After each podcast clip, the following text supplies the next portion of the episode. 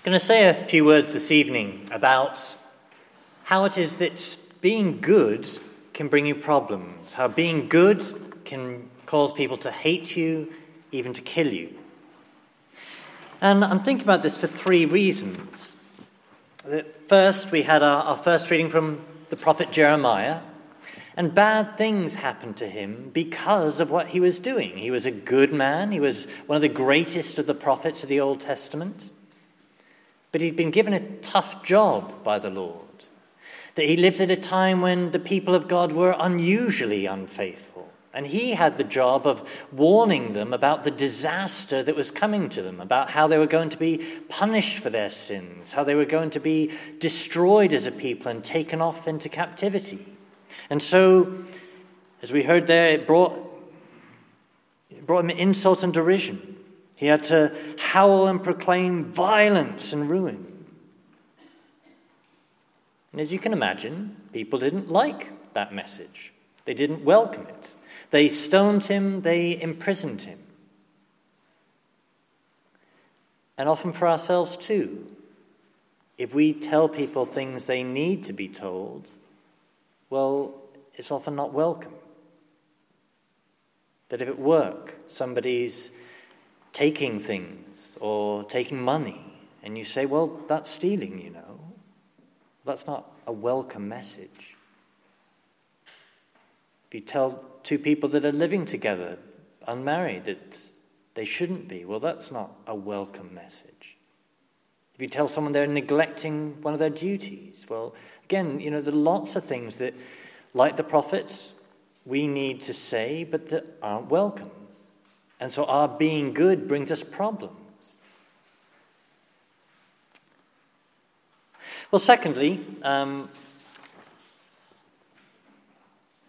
the gospel text. The Lord Jesus told us he was prophesying there his coming crucifixion and said how anyone who wants to be his follower has to likewise take up daily their own cross.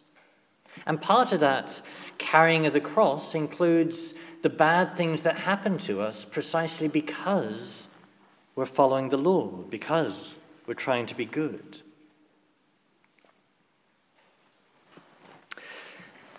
But thirdly, I was thinking about this this week in the light of St. Edward, our parish patron, because um, as you probably know, we had our parish pilgrimage on Wednesday down to Corfe Castle, where uh, St. Edward was martyred, where he was killed outside the castle. And he was killed because he was a good man.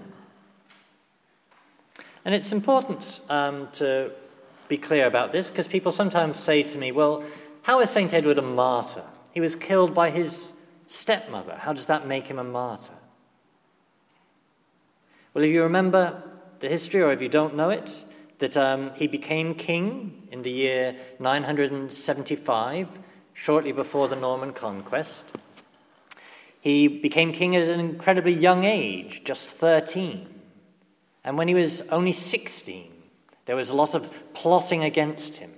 And um, his stepmother stabbed him. Sorry, first she gave him a poisoned chalice, and then she stabbed him. And that's why the two symbols of his martyrdom that he's carrying on that statue in the middle of the reredos there are of the poisoned cup and the, the dagger that stabbed him. But the point really is this why was it that he was killed? Why was it that there were people plotting against him? Well, if we want the answer to that question, we can look, in a sense, to the reaction of the people at that time when he was killed. How did the people interpret it? How did they respond? Because we could imagine they, they might have not cared. They might have said, well, who cares? Just another king dead, a, a spoilt rich brat. Who cares if he's been killed? Well, that wasn't their reaction. Instead, they hailed him as a martyr, a word that means a witness of Christ. When we think in the history of the church, the most ancient martyrs, um, they were martyred for refusing to worship the pagan idols. They followed Christ rather than the pagan idols, and they were killed for following Christ. Other martyrs were martyred for following, holding to something that Christ taught us, something that Christ gave us. So in England, we think of the martyrs who died for the Mass. But there's another kind of martyr, and that's those like St. Edward, those that were martyred because of the goodness of their lives. If you think of it this way, when we see somebody good, it can produce two different reactions in us. It's possible to see somebody good and be edified by it, be so inspired by their goodness that we seek to change ourselves and become better. But it's also possible to do the reverse that I see somebody who's good, I see somebody being good, and it niggles at me, it annoys me. That their goodness points out my badness, and I don't like it. And so it can inspire in me envy and hatred. So scripture says, the wicked man plots against the virtuous and grinds his teeth at him. And to be hated on that account for goodness, and to be ultimately martyred on that account for goodness, is one of the forms of martyrdom. And back to our parish patron, St. Edward. Well, and thinking again, the reaction of the people of his day because they knew him much better than we do to know the significance of the title martyr for him. Well, they saw two things in his death that indicated he was dying for Christ. The first, that he died, or rather, he was killed. Why was he killed? Because he was killed by the enemies of the church. He was killed by people who saw that St. Edward, in the disputes of that time, that he was siding with the church and for the church, and the enemies of the church, of Christ's church, therefore hated him. But more deeply still, he was seen as a young, saintly, pious man, and his very goodness inspired hatred from the wicked, and so they killed him. He died a witness to Christ, a witness to the goodness of the Lord.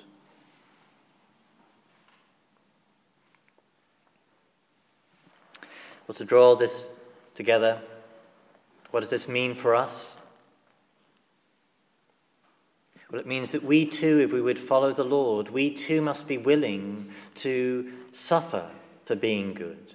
And that includes the sufferings that come precisely because we are good, just as St. Edward did, just as the prophet Jeremiah did, just as the Lord did on the cross.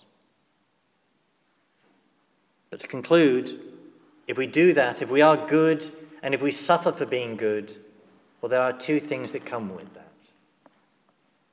That in this world, well, if we suffer with Jesus, then we have Jesus with us when we are suffering. We have his strength his consolation.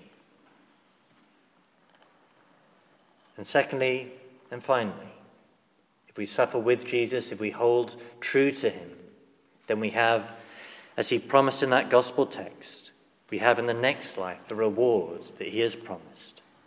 For he will reward each one according to his behavior.